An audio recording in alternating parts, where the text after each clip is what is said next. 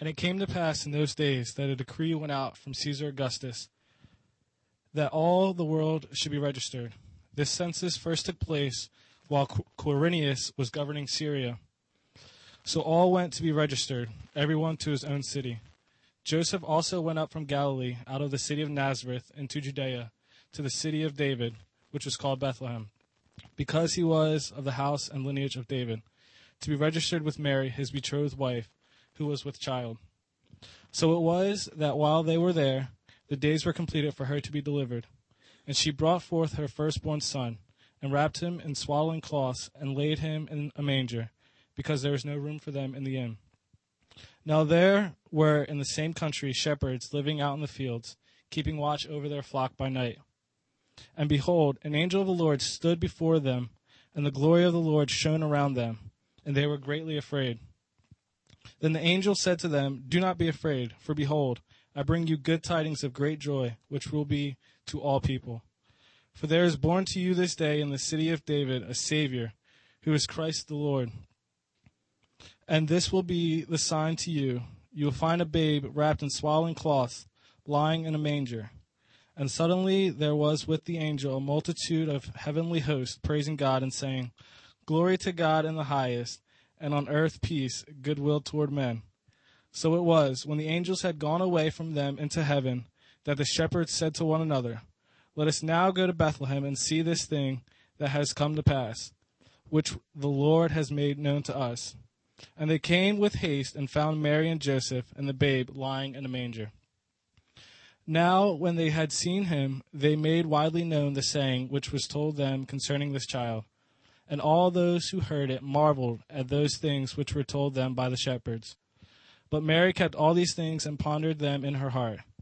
Then the shepherds returned, glorifying and praising God for all the things that they had heard and seen, as it was told them. Luke 2 1 through 20. Let's pray this morning. Father, we thank you for a, a great day. A day where the, more, the whole world is mindful the birth of our Savior Jesus. And we are your lights to proclaim your message as the angels did to the shepherds, as the star did to the wise men, as the angel did to Mary and later Joseph. We proclaim the message, the birth of Christ, what he did for us what our life is because of Him. And Father, we thank you that we are empowered messengers. We have been given the Spirit of God on the inside of us, and we were able to overcome whatever it is that the enemy throws against us. So, Father, we thank you for the wisdom, the understanding that you give us, and all the things that we need to know as we speak to those that are around us. They know it's Christmas. They know it's the birth of the Messiah. Help us as we fill in the rest of the story for them. We give you the praise and the glory for it. In the name of Jesus, we pray. Amen. Glory to God. We have a special video presentation here for you that we're uh, been delayed on. so we're, we'll uh, see if we're able to, to get it to, to go and uh, see if it uh, see if it works here. The uh, the song we've already sung today and it's not so much that I want you to hear the song again, but there's a great story in the beginning of it. And so I hope that you pay attention to the, the story in the beginning. And um, course, the song is, is real good as well. But um, I enjoy listening to it a, a number of times. So if we are ready, we'll go ahead back there. If not, we will go into something else and come back to it. But instead of our usual story in the beginning, this is what we're going to, to start off with, along with the scripture reading we had. What do we think? All right, we're going to give them a little more time back there and and see if they can figure out a way to, to get that up there for us. As the scripture was read here in Luke chapter 2 in verse 1, and the story that hopefully we'll, we'll get to hear is a story of giving and how this one couple came upon a situation in which they were able to uh, find out about a need that someone had, and they were able to minister to that need and, and help the folks out and to give. But how many of y'all know this is a time when, you know, there's a lot of giving that goes on, a lot of meals are prepared for people, there's uh, gifts that are collected and brought in for uh, children. There's a lot of gifts that go on. How many have ever been in a place where you have been able to bless some people and to give some gifts and to, um, uh, I mean, you may not have a whole lot, but you've got something and you found someone that you could bless. And oh, I tell you what, it's a, it's a, it's a fun, fun thing to be able to do. I hear sounds. I'm hoping that's our, our stuff. Is it? Oh, I don't know where the sound's. All right, we got another another expert coming in over there who might be able to help us out with that. but there's certain attitudes that we have come across when we have given things to people. When we have been young ourselves and we were given things, how many of us have had a range of um, attitudes and things that came out with us? Sometimes, you know, we were there with an expectation that, well, this should happen. I should get this stuff on Christmas Day. And uh, that's just, you know, what should go on. Sometimes we have disappointment. How many of you remember when you were little and you got something that you didn't necessarily want and you were disappointed? Of course, when you were little, you didn't know how to mask that as well as you did when you were older. but when you were little, you'd say, oh, I didn't want this. You know, especially when you're real little, you're looking forward to the toys and the, and the thing, and what, what happens, what always happens to little kids when they're expecting toys, they get. Clothes. you can't play with clothes. clothes are not fun. Now, when you get older, clothes are fun. But when you're young, you know, four, five, six, what, clothes, we go out shopping for that all the time. Where's the toys? And we're looking for certain things. So uh, as you listen to this story, you can th- keep that in, in mind. Go ahead. There's an organization in Nashville that provides food for hungry families at Christmas time. And a couple of years ago, Labriska and I had been out shopping and came home, and there was a message on our answering machine from a lady who obviously thought that she had reached this organization. She was very upset, and she said, My name is Thelma. I sat it down on the table and wished him a Merry Christmas and left. And as I started down the stairs, I just started tearing up and I said, God, when people call in need, please don't ever let my number be the wrong number.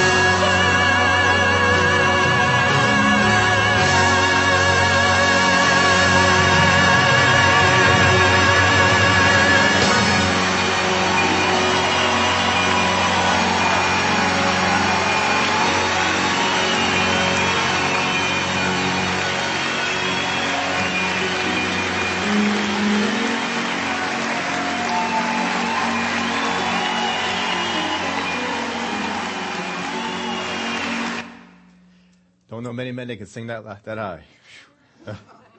Certainly not that well. Hmm. Yeah, I, I'm afraid your pastor is addicted to Michael Phelps. Boy, I, I, who, who would have thought you watched the Gaithers with a little old lady in the front raising her hands in worship? Hmm. Isn't that neat? They sure have changed over the years, which is why they're still around. Wonderful, wonderful group. But the story there in the beginning, how don't most of us just long to give to people who have an air about them of thanksgiving, gratefulness, appreciation? Oh, when we give at Christmas time, when we give any time during the year, the thing that makes it special is the attitude of the people. It so changes everything that we do.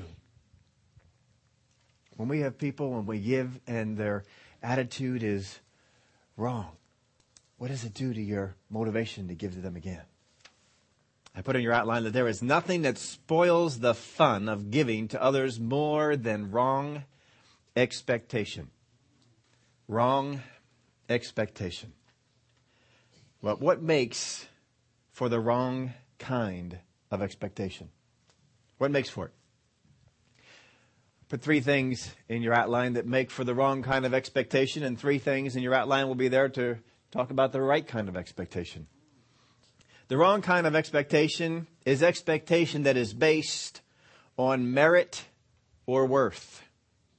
Expectation that is based on merit or worth. We read the story of the shepherds. We have the song, O Holy Night, sung a couple of times today, because this is what we're looking at. On that night, when Christ was born, a great gift was given to mankind. But there was expectations all over the board of how they were going to receive it. The shepherds are the ones we're focusing on here today. The shepherds had a certain kind of expectation, a good kind of expectation. But before we look at them, we're going to look at what we shouldn't do, what we shouldn't have. The wrong kind of expectation is based on merit or worth. It is such things as who I am. You'll hear attitudes like, well, they should do that for me because I'm this way, or I need this, or I'm, because of who I am, right? How many of you know people that expect, well, you know, I'm in a hurry? Because I'm in a hurry, things should happen. Well, nobody else is in a hurry. Right? Have you ever run into people with that kind of attitude? People in, in lines, because Christmas lines are always short and you're able to get through them real fast. People in traffic, because you know there's long lines for each traffic light, longer lines than there are other times. And um, it takes a little longer to get through those, and sometimes we can get a little impatient because I am in a hurry. Nobody else here is in a hurry. Just me. And we're looking at things from, and that builds a wrong kind of expectation. How many of you seen people who break traffic laws simply because I'm in a hurry? I have to get there. it's who I am. Sometimes we have an attitude that, well, I should have that because I'm poor. Well, I should have that because I don't have a job. We look at who I am and we think that the who I am is, is both my merit and my worth for why I should receive this, and it changes our expectation. We look at what I have done. Well, I've done for other people, so it's about time they do for me. Or when people have an attitude with the government, well, I've paid my taxes, so I should get something back. What I've done. It's the wrong kind of expectation. What I deserve or are entitled to. Well, I should have that. That should be mine. I deserve that. This is a, this builds a wrong kind of expectation. When you sense this in people, when you hear it out of their words, what does it do to your nature to give to them? What happens? I, I, I don't want to anymore. You're just expecting it. It's it's kind of wrong. Doesn't feel good based on merit or worth. Second one. Second area is the, is the traits that we have. Finding fault.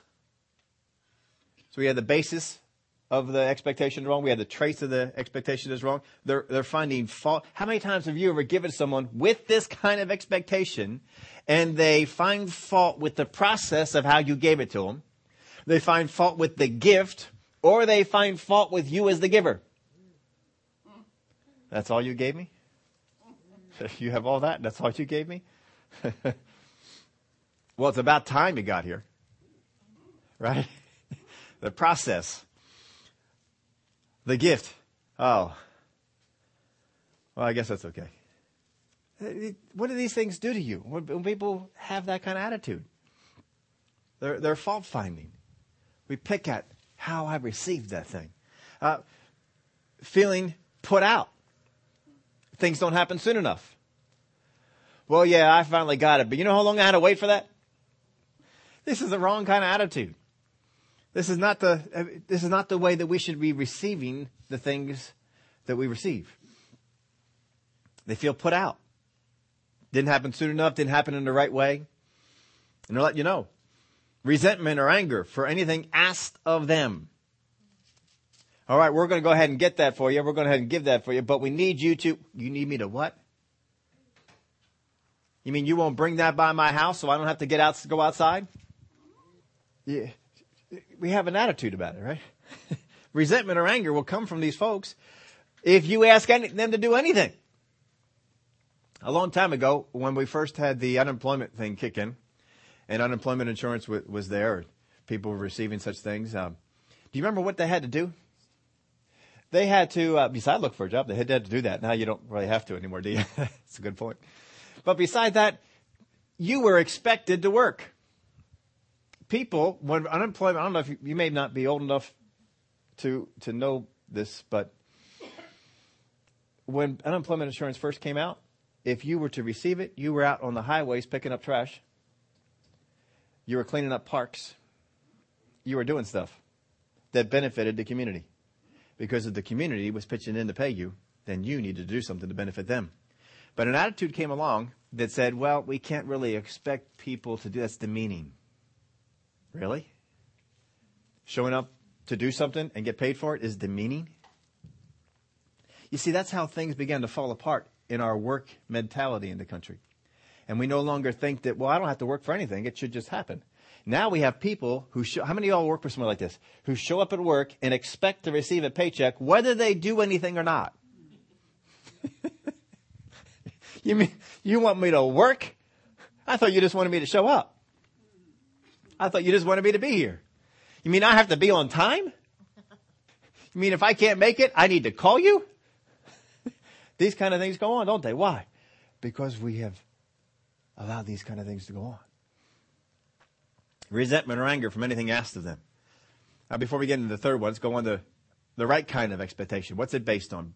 The right kind of expectation, the God kind, is based on faith. It is based on faith. It is based on who Jesus is, not who you are. It is based on what He, Jesus, has done. And it's based on what He has promised. That's why faith is involved, because it's what He promised, it's what He did, and it's who He is. So faith is involved.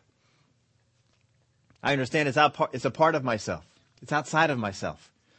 But God has, has provided this for us. And when we have the expectation that's based on faith, every time that something comes to us, we are, oh, we're thankful.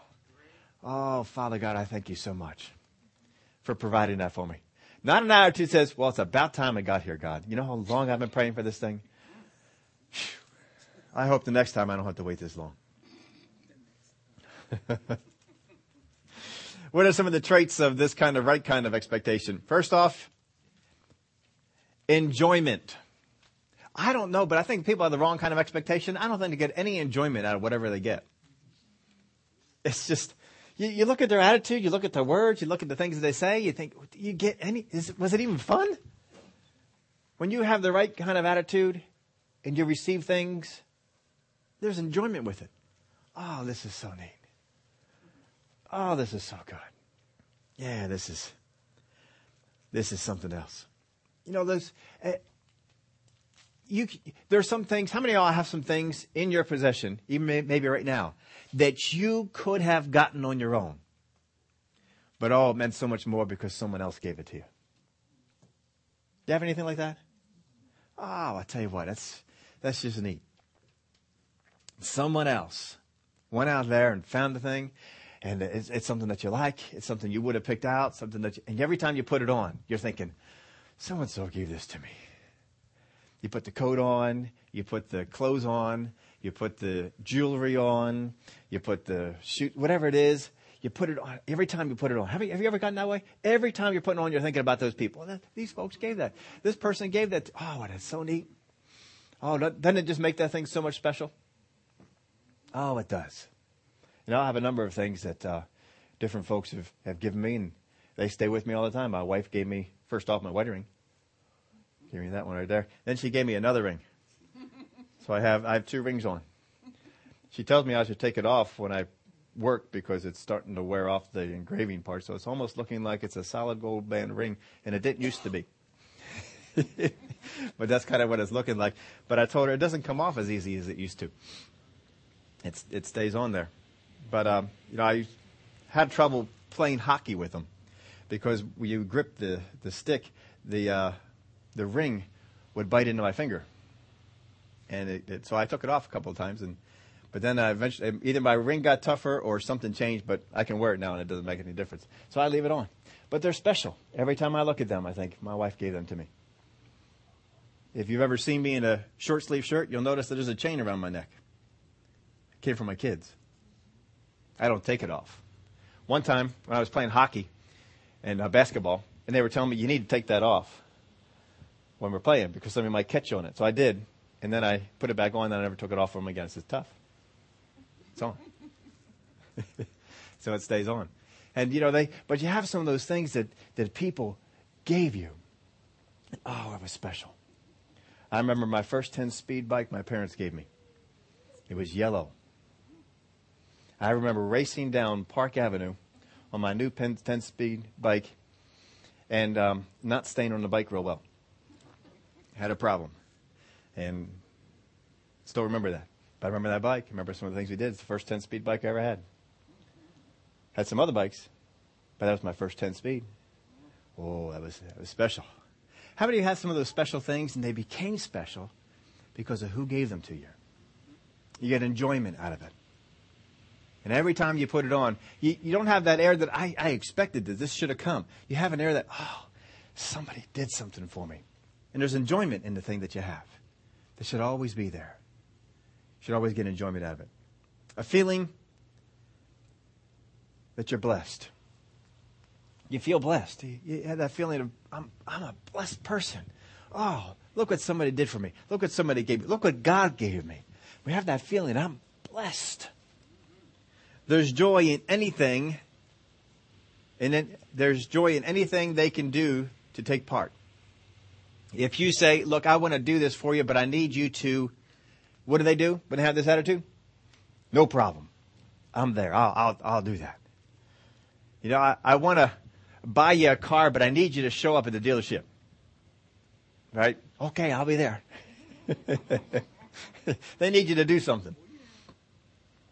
There's no problem with that. But when you have the wrong kind of expectation and wrong kind of attitude, if somebody asks anything of you, well, how dare you? It's a wrong attitude. It's a wrong thing. If you notice any of those traits working their way in, be on guard. Get it out. The Word of God tells us that a little leaven is okay. No, it's not. No, a little leaven gets in and it kind of messes with the whole loaf if you start letting that little bit of that expectation, that bad kind of expectation get in, it can pretty much get in there. Because you look at some of these people and you, you see them, how hateful they are at times. And you think, how do you get that place? How, you don't get there overnight. You got a little bit that came in and it began to infiltrate you, and now they think that's normal. They think that yelling at people who are checking them out in the grocery stores and in the department stores and in the Walmarts, for those of you who go there. I just have fun picking on that. You know, they, they, they think it's normal to pick on the people that are taking care of them in their lives. It's normal to yell at the people that are in the aisles because something's not in the right place. It's normal. I've had people, you know, I've been in line and it took an extra, and I mean, I'm not exaggerating or, or playing on this at all. It took an extra minute to do something. 60 seconds. And I stood there and waited and when the person who was the teller was behind, uh, got done, and it took all of 60 seconds, they were very apologetic. I'm sorry, I kept you waiting. It's like, it was a minute. What's the big deal? but I'm sure that they deal with a lot of people that that was too long to wait. Because the wrong kind of attitude is getting inside. And we're doing the wrong, the wrong thing. Verse 15 of the passage that was read, Luke chapter 2. So it was when the angels had gone away from them into heaven that the shepherds said to one another, Let us now go to Bethlehem and see this thing that has come to pass, which the Lord has made known to us. And they came with haste and found Mary and Joseph and the babe lying in a manger. Now when they had seen him, they made widely known the saying which was told them concerning the child. So they were told, all right, birth has happened. Go to the manger and see it. Oh, we got to go. Oh, I don't really feel like going. I don't want to go somewhere. I want to stay here. But they didn't say they went. It said they went with haste. They hurried to get there. That tells you somebody's attitude when they go with haste. And all those who heard it marveled at those things. We cover 17. Now when they had seen him, Go back to verse 16. And they came with haste and found Mary and Joseph and the babe lying in a manger. Now when they had seen him, they made widely known the saying which was told them concerning the child. And all those who heard it marveled at those things which were told them by the shepherds. But Mary kept all these things and pondered them in her heart. And the shepherds returned, glorifying and praising God for all. It didn't say they returned saying, boy, we had to go all that way. That, I don't know if that was worth it or not. Just a little baby. I've seen a ton of babies. It's a big deal about seeing this baby. Didn't say any of that. They returned glorifying and praising God. They were glad that God had come over and said, hey guys, go over there and see this thing.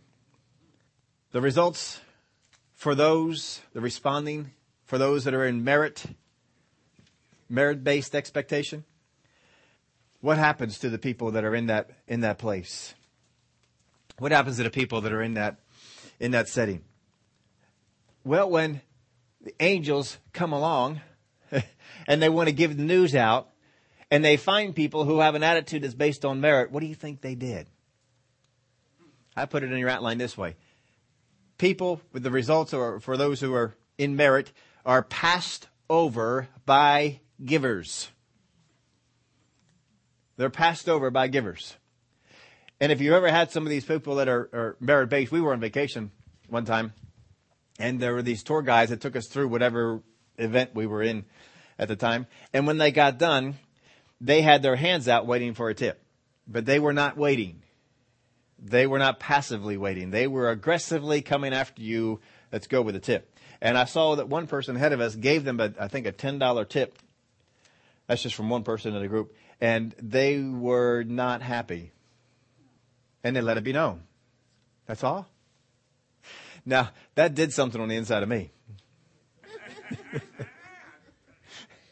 and I wanted to pass over when we got to the giving part. Right? Have you ever been that, that spot where you see people and they're, they're not very gracious in the way that they receive the thing at all, and you want to pass over them? Now, when you pass over people from giving them a gift, it causes their bad foundation to get worse. Doesn't it? They're based on merit, and they were had a bad attitude before, and now they got an even worse attitude. And every time from here on out that they get passed over, they get what? More bad attitude. They get worse and worse and worse attitude. And if people do give them something, I put this in your outline too. Of course, this also happens when they receive stuff. When they receive stuff, they still get a bad attitude because, well, that wasn't enough. It should have been more. It should have been sooner. And they still start developing a bad attitude. You get into this mode, this kind of expectation, this bad expectation, you just start spiraling down until you get to the place where you see the folks that are in line yelling at the cashiers, yelling at the people that are trying to help them because they didn't do it right, they didn't do it quick enough, they didn't do enough. And you may say, sit there right now and say, how does anybody do that? How can you treat people like that? How can you be there in, in that way? We had that happen one time. This is years ago. Don't even try and figure out who it is because it was so long ago you wouldn't be able to figure it out. But we had a guest speaker that we brought in here, only brought them in one time. We didn't bother to bring them back again. We didn't tell you why we didn't bring them back again. We have never told anyone why we never brought them back again. Only my wife and I know. There's a reason for it. Because as is usually our custom, we take people out to eat. And we feed them when they're here. And we get to know them, get to talk with them and stuff like that. And, and well, these people treated the waiter or waitress, whoever it was who was waiting on us, so poorly that we were embarrassed. We couldn't believe the things that they said to them. These were ministers. We couldn't believe the things that they said, the way that they treated them. And we even said stuff, some, some stuff about it, and they just went right on. We went over to the, I think it was a waitress. We went over to her after and apologized and gave her an extra good tip for what she had to put up with. But that's a wrong attitude. And you find that in a minister of the gospel? I don't expect to find that in any Christian at all. But a person who's a minister of the gospel is supposed to be teaching people. They surely shouldn't be doing it. And we didn't bring them back. We didn't tell you why. But I expect ministers of the gospel to live up to a certain standard. You, you, you better be able to live up to it. I'm not saying they have to be perfect, but have an attitude to be able to change some things. Don't treat people like that with, with such disrespect. That tells me what their expectation is on the inside. That tells me what they're, what they're based off of. Well, you need to take care of me because of who I am. But you know who I am? You know who God is? I think He takes merit over you. Well, that's the people that are in, in the merit side. But how about those in faith? Results for those in faith. Well, they get blessings and givers find them. Blessings and givers find them. People who have the right attitude, blessings just seem to come their way. You get the people with the wrong attitude, they keep saying, man, why do bad stuff keep happening to me? And the people with the blessings keep finding, man, I got blessed again. Glory to God, I got blessed again. And then people just seem to come on over and bless them. Did you ever hear Jesse Duplantis talk about the stories where people came over and blessed him? Why does he do? Why do people come over and bless him? I mean, he's plenty blessed, isn't he? He's got enough money. Why do people come over and bless him? Because he got the right attitude. You know what he does all the time? He finds people to bless. I love his stories of people he finds just to, to bless them. And uh, I remember, I think, he was, I think it was him who was telling the story of a waitress who was doing a really bad job. And so he decided to bless her. I think it was him who was telling that story. And uh, so he put a, I mean, a really big tip on the table. It was something that you might think someone did by accident. I think it was something like a hundred dollar bill put on the table. I mean, it's, it was a blessing. And that person came running out after them. I think it was Jesse. It may not have been, but they came running out after him. And they said, I think you made a mistake. I didn't treat you that well. And you put a hundred dollar bill on the, and he says, no, I didn't make a mistake. God told me to. And she just broke down and cried, told about how things had gone on and what had happened during the day or during the week. And, and, uh, you know, sometimes you got to listen to, to God on that, on that kind of thing. But blessings and givers find people who have the right attitude, which feeds their foundation, doesn't it? Feeds their foundation for faith, feeds their faith foundation. Now, Luke chapter 12, or Luke chapter 2, verse 12, they read this way And this will be a sign to you. You will find a babe wrapped in swaddling clothes and lying in a manger. How many have ever found a baby wrapped up in clothes? Anybody? We don't find too many naked babies out there, do we? You usually find them wrapped up in something. And if you go to the hospital, they take that cloth, you know, and they wrap them up so they're like in a cocoon. Poor kid can't even move. They're all wrapped up and there's no arms or legs. They're just all kind of, and, and you know, the baby likes it, I'm told. The baby likes it. I don't know how many babies they've asked, but apparently a number of them have responded positively. and they tell you that they like it. And if you take the, the clothing off, you know, they get a little fussy. They, they like being that way. But here it says, you will find a babe wrapped in swaddling clothes lying in a manger. But it's saying this is a sign. How, why is it that the angels tell these shepherds that this will be a sign? Well, this brings us to a question that maybe you don't know about, about these shepherds. Who are these shepherds? Do we know who these shepherds are? Do we know anything about these shepherds? As far as we know, they're just shepherds in the field, right? Well, let me tell you a little story about sheep. Sheep, you may not know this, but they smell. sheep smell. And sheep poop is pretty smelly. Now, we've been around here, we used to, to cow poop. How many of y'all know cow poop does smell? But you know what is worse? Pig poop. We have a few hog farms around here, and I remember one I used to run by and they would fertilize their field with pig poop.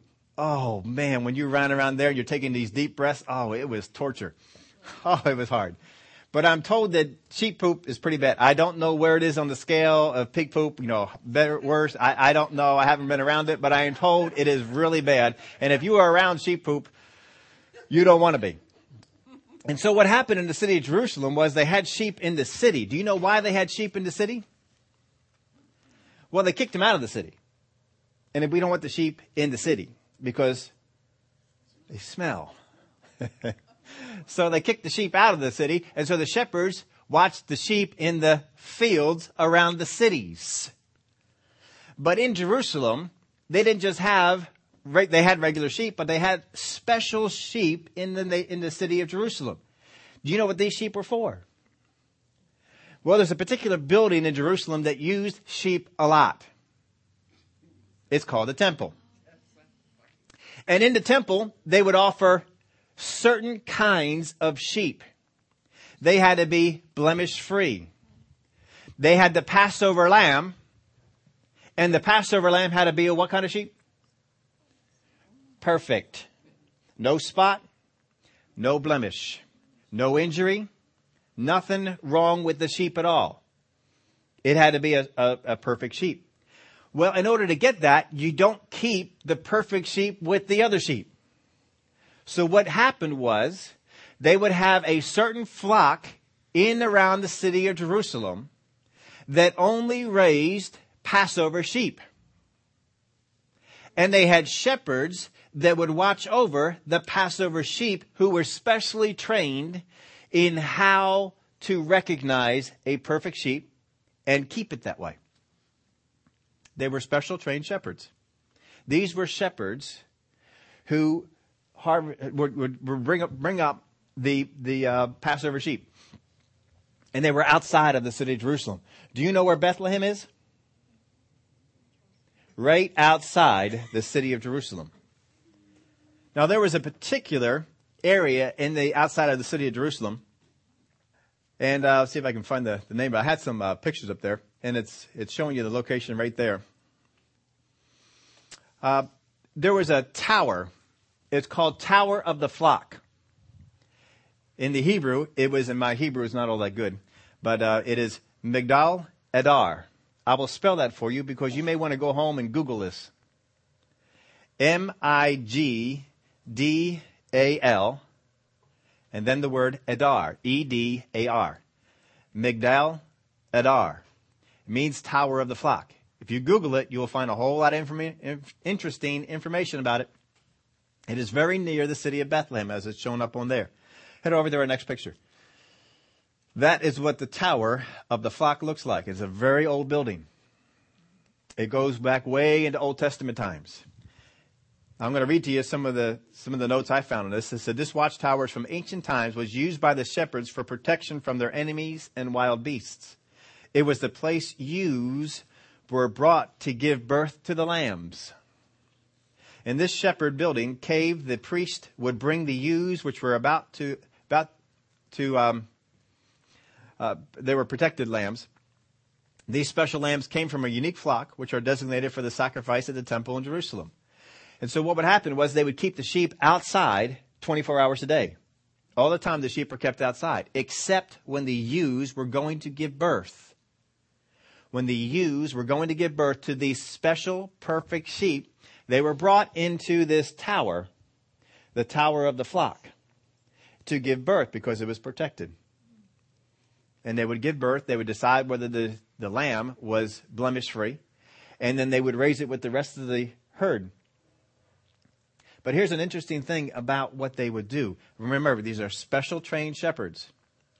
And in order to keep the lamb special, once it was determined that this lamb was blemish free, they did something very interesting with the lamb. They wrapped it in a cloth. The terminology for that cloth is the exact same terminology that is used here in Luke a swaddling cloth. And so when it says here to these particular shepherds, this will be a sign to you. You will find the babe wrapped in swaddling clothes and lying in a manger. When these shepherds who watched over the Passover sheep give birth to the next up and coming Passover lambs, they wrapped them in swaddling cloths and put them in a manger. And so when the angels come to him and say, this will be a sign to you, what he is saying is, you special shepherds who have raised the Passover lambs are being called into service to come and to view the Passover lamb. This will be a sign to you that you will find the Passover lamb up and coming, wrapped in swaddling clothes and lying in a manger. That's interesting, isn't it? But that doesn't stop there. Where did the angels tell the shepherds to go to? You will find the baby wrapped in swaddling clothes and lying in a manger.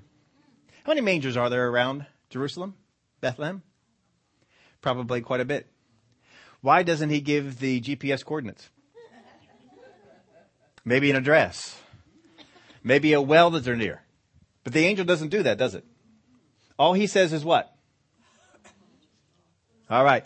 If you are a Passover shepherd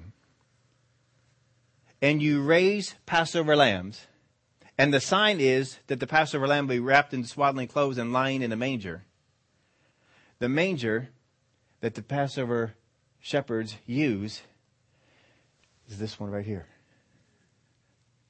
You don't need to give them an address. They know where it is. That might be the reason. Because this particular manger is in the location of where Jesus would have been born. Don't know that for sure that this is the one they were brought to, but they're not given an address. Why do you not tell them which one to go to? And if they made haste to get there, don't you need to know where it is? I would think you would. So these men who were educated in sacrificial lambs, who watched over all the sacrificial lambs that were born, come to see the birth of Jesus, the time that Jesus is born. Now here's another little interesting note about this. There was another shepherd keeper that we know pretty well. He's pretty famous. Do you remember what his hometown was? David? He was in around what town? The town of Bethlehem. And he watched what? Sheep. It is very possible that King David, the forerunner to Messiah, very possibly watched over the sheep at some point some point in time. He watched over his father's flocks. We know that. But is it possible that David also watched over the sheep that were the Passover lambs at some point in his time? Wouldn't that be like God to bring all that kind of stuff together? Jacob grazed his sheep on his journey at the tower of the flock right after the death of Rachel. That's in Genesis chapter 35, verse 21. You'll find that. It says, And Israel journeyed and spread his tent beyond the tower of Edar, which is this particular tower. The prophet Micah alluded this place to the coming of Messiah. And thou, O tower of the flock, the stronghold of the daughter of Zion, unto thee shall it come, even the first dominion. The kingdom shall come to the daughter of Jerusalem. Why does he mention the tower of the flock if it's not involved? Let me read the verse again. Micah 4 and verse 8. And thou, O tower of the flock, the stronghold of the daughter of Zion, unto thee shall it come, even the first dominion. The kingdom shall come to the daughter of Jerusalem. The prophet, in prophesying about the Messiah, mentions the tower of the flock. The rabbis of the day often taught that this place, the Tower of the Flock, is where Messiah would be announced. They would teach this to the people. It was well known among those that they taught that the Tower of the Flock would be announcing the birth of Jesus. There's a thing in the Hebrew called the Targum, which is spoken phrases, paraphrases, and explanations, expansions of the Jewish scriptures that a rabbi would give in common language to the listeners. And it hinted and many of the rabbis taught the Messiah might well be announced from it. Well, that's all fun and good. Just fun stuff to know about the Christmas story. But when we think of these shepherds, who are very, very likely shepherds watching over the Passover lambs, and they are told by the angel, there's a event going on. We want you guys to be part of it. Would you head on over? And they say, oh yeah, we're ready. The angels don't seem to make a mistake. They don't bring news to people who don't do something with it. When the angels bring news to people, they do stuff with it. The shepherds acted on it and they went right away. There was an attitude that they had demonstrated that God knew if we tell this to them, they're going to receive it. With gladness, with joy, they're going to hear this and they're going to go. They're not going to make excuses if you have the wrong kind of attitude, how many of you all know you could have the, you could be saying to God, the angels come, make their appearance, and he's like, no, here it is. And you could be saying, well, you know, that's really great, but we're kind of busy right now. We're watching over the sheep. But they didn't say that. I don't know if they left all the sheep there, if they left anybody there. If you, if you were going to be left behind, would you want to be left behind? Maybe the angel said, look, we'll take care of things while you're gone. I don't know. But they didn't seem to have any problem going. And they left because there was a certain attitude there. So I put this question in your outline. What does blessing those with the wrong expectation do? What does blessing those with a wrong kind of expe- expectation do? Does it help them? Does it cause them to have grateful hearts? Does it change them on the inside? You can bless them all you want to. It ain't going to change anything they stay the, the same. They get angrier, nastier, harder. So, what does God our Father want to build up in us? Does he want to build up merit based expectation or does he want to build up faith based expectation? He wants to base, build up faith based expectation. What you, this is a common phrase, but what you reward gets done. What you encourage happens more often. If God wants to encourage faith based expectation, then He's going to reward faith based expectation. Merit based expectation causes people to be prideful because they're stuck up on who they are and what they deserve and what they've done and what should happen and how people should do it. Does God want people to become more prideful? No. Not at all. God does not. So God is going to reward faith based expectation. Stuff like he saw with the shepherds. He saw some of those shepherds. Those were particular shepherds, but he saw something. He saw something with Mary. And so when he came to Mary, Mary said, okay. He saw something in Joseph. When he came to Joseph, Joseph said, okay. He came to people during this time and he had things for them. And when, when they came and they said, well, here's a, here's a job for you. Mary, we need you to carry the baby and then raise him. She said, okay. I'll do it. She didn't sit there and say, man, that's a lot of work. But people are going to be looking at me funny. I don't know if I want this. She didn't do any of that. Why? Because she had an attitude on the inside of her of faith based expectation. She knew how to believe God for the thing. Now, here's a question for you Can He do that? Can God encourage faith based expectation by blessing your expectation? Can He do it? Where is your expectation on the board? Do you expect that things should happen to you? Well, God, you should just do this.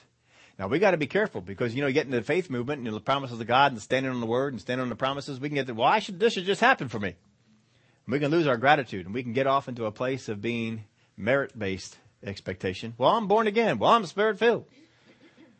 Well, I've been praying every day. Well, I've been doing it. I've been reading the Bible. In fact, I've read the Bible through so many times. I've been going to church every Sunday. I don't miss. I go to church every Sunday. I go to church twice. We, we're, we're in the merit based thing. Can God reward that? No. If He does, what's He reward? What's He encourage you to do? Go off on merit based. We can believe that the Word of God promises us certain things, that the Word of God has uh, said certain things are ours, but we must always have the air of gratitude, the air of faith based expectation, the air that says, Father God, I thank you so much for how you're ministering to me, for the things that you gave me. Thank you for the blessing that you've given me. And here's, a, here's an outgrowth that happens. People who have faith based expectation have no problem blessing other people. People who have merit based expectation tend to hoard, tend to not want to bless other people, tend to keep whatever it is that comes to them. Now, I need to keep this. I, don't need to let this, I need to keep this. I may not get another. Can God bless your expectation? What's your attitude towards people, towards God? You foster this when you go through the grocery store, when you go through the Walmart, the Target, the mall, when you're driving behind people who just really don't seem to know how to drive. You've been behind those people? I don't know if you're like me, but sometimes I get behind somebody in three minutes. I've determined that they do not know how to drive and should not have a license. Because they're, they're just doing stuff. It's like, oh, why are you doing this? This is not what you're supposed to do. We were behind somebody yesterday on our way home, decided that 30, 35 mile an hour was plenty sufficient on a 55 mile an hour road. I didn't agree. oh my. We have to make sure that we stay on guard. Because we can let this thing get in and a little leaven infiltrates. It fills into all the stuff that's going on. Oh, don't let it fill in. Don't let it get into all that. You need to stay in a place that, Father God, you have blessed me, and I want to bless some other people. You have done great things through me, and I want to give to others. The Word of God, Jesus says, as you have been given, freely give. Oh, you just got to keep that in mind. Keep on going out there and be the one. Look for opportunities to give. Now, here's the other part we want to look at. You've got people in your life who do not have the right attitude about receiving. They are bitter, they are angry, and they expect that people should do things for you. As a Christian, what should you do? As a Christian, should you, well, you know, you need to help people. You need to do, go in there and to do some things for them. And is that what you should do as a Christian? Are you bound by, I mean, because uh, you get those little voices in your head, and what those little voices come up and say? You need to help that person. You, you know, God's looking at you. He's watching you. You're not going to go over there and help him out. And, you know, he'll mess with you. And you, and out of, you know, well, all right, I'll go ahead and, and help him and go ahead and do some things. And, and it doesn't do any good, does it? Uh-uh. No. Who does it that God blesses? He blesses people with faith. He blesses people with expectation that is faith based, not expectation that is merit based. not merit based. If God doesn't bless people that have expectation that is merit based, why would He expect you? But I feel so bad if I don't help those people. Yeah, you're doing it out of guilt. And you're falling yourself into a merit based thing. Stay in the faith based side. God is going to God is going to help you out. I mean, you, you, get into a church, you get into we get calls all the time. People want money. All the time, people want money. They don't want to do anything for it. They don't even want to show up at church. But as soon as they get a need, you know where they call? Call the church. I told you before, for a little while, I, I spent time on it. Says, well, look, you know, we help some people outside the church. What church do you go to? I'll talk to your pastor. Oh, I'll tell you what, to a T. Every single one of them. Well, you know, we don't really go to a church right now. We're looking for one, but you don't really go to one because you want to get that little thing, you know, maybe we'll come to your church. so, you know, if they're not going to church, that's part of the problem. One lady got irate at me for asking the question. Exposed her right off the bat. I mean, got upset. What are you doing asking me a question like that? What business is it of yours where I go to church at? He says, no business of mine at all. Have a good day. it's not my business at all. We'll see you. but if you want some help, we're going to poke our nose in your business a little bit. Find out some things. Because you got you got to listen. What's God saying? What I have to be careful about is I can get cynical. Because sometimes people call, and as soon as they call, I think, oh, they got this attitude. I just know it. I'll hear it sooner or later. They got this attitude. And once in a while, God has said, help them. And we have. And sometimes we've seen results from it, and sometimes we have not seen results from it. But you don't always know. You know, just because you didn't see results doesn't mean you weren't supposed to. But don't feel bad. If people have the wrong attitude, you don't you are not obligated to bless them. If God has shut off his blessing from them, why are you opening up yours? You don't need to do that. But you need to listen to the Spirit of God. Father God, are we in a position here where my me helping them out and blessing them? Are we going to open a door for something good to happen? And maybe there is an opportunity for that. There's been times people have called us out of the blue and down in our spirit immediately we know help them out. Help them out. And so, you know, we didn't ask anything of them. Didn't require anything of them. Said, all right, this is what God told us to do. And we, we help them out and Sometimes you hear from, like I said, sometimes you hear from them, sometimes you don't. But listen to the Spirit of God. Don't listen to guilt. But find those people that are in a position to receive. Bless them. Oh, it'll feel good. Oh, it'll feel good. Those folks that have that attitude that says, I need it. You need to do it for me. That's why I get so resentful to our government as they keep pushing more and more for people to receive on food stamps and all the different programs they have. There's those programs are out there, and they're they're they're helping some people. I understand that they're helping some people, but when you put people on them, and you build up this air that you deserve this and you should just have it, That's not right. If you are ever in a position where you need food stamps or unemployment insurance or welfare or anything like that, don't feel bad about it. But always keep the expectation on the inside of yourself right. Always be at a spot where the government is not my source. God is my source. And always stay grateful. Just stay grateful. Don't ever get into a place where this, well, this should, this should happen for me. Because a little bit messes the whole thing up. Don't let it go on. Don't let it happen. Would y'all stand up with me? Father, as we look at the story of the shepherds, we see how much you did during that time and you brought the word of God to so many people. And they've responded. No one squandered the word that we know of, anyway. No one squandered the word that they were given. You didn't give the word to everybody, but the ones you gave it did something with it. Father, we want to foster inside of ourselves an attitude that is always grateful, always faith based expectation, not merit based. We never come to you based on who we are or what we've done. We only come to you based on what Jesus did and what he said he would do. And we always receive things with gratitude. We build up that attitude inside of ourselves. We build that air of expectation, the right kind. When you are looking to and fro, who can I bless today? Who can I give something to? I have something and I need to give it to somebody. We, you won't pass over us.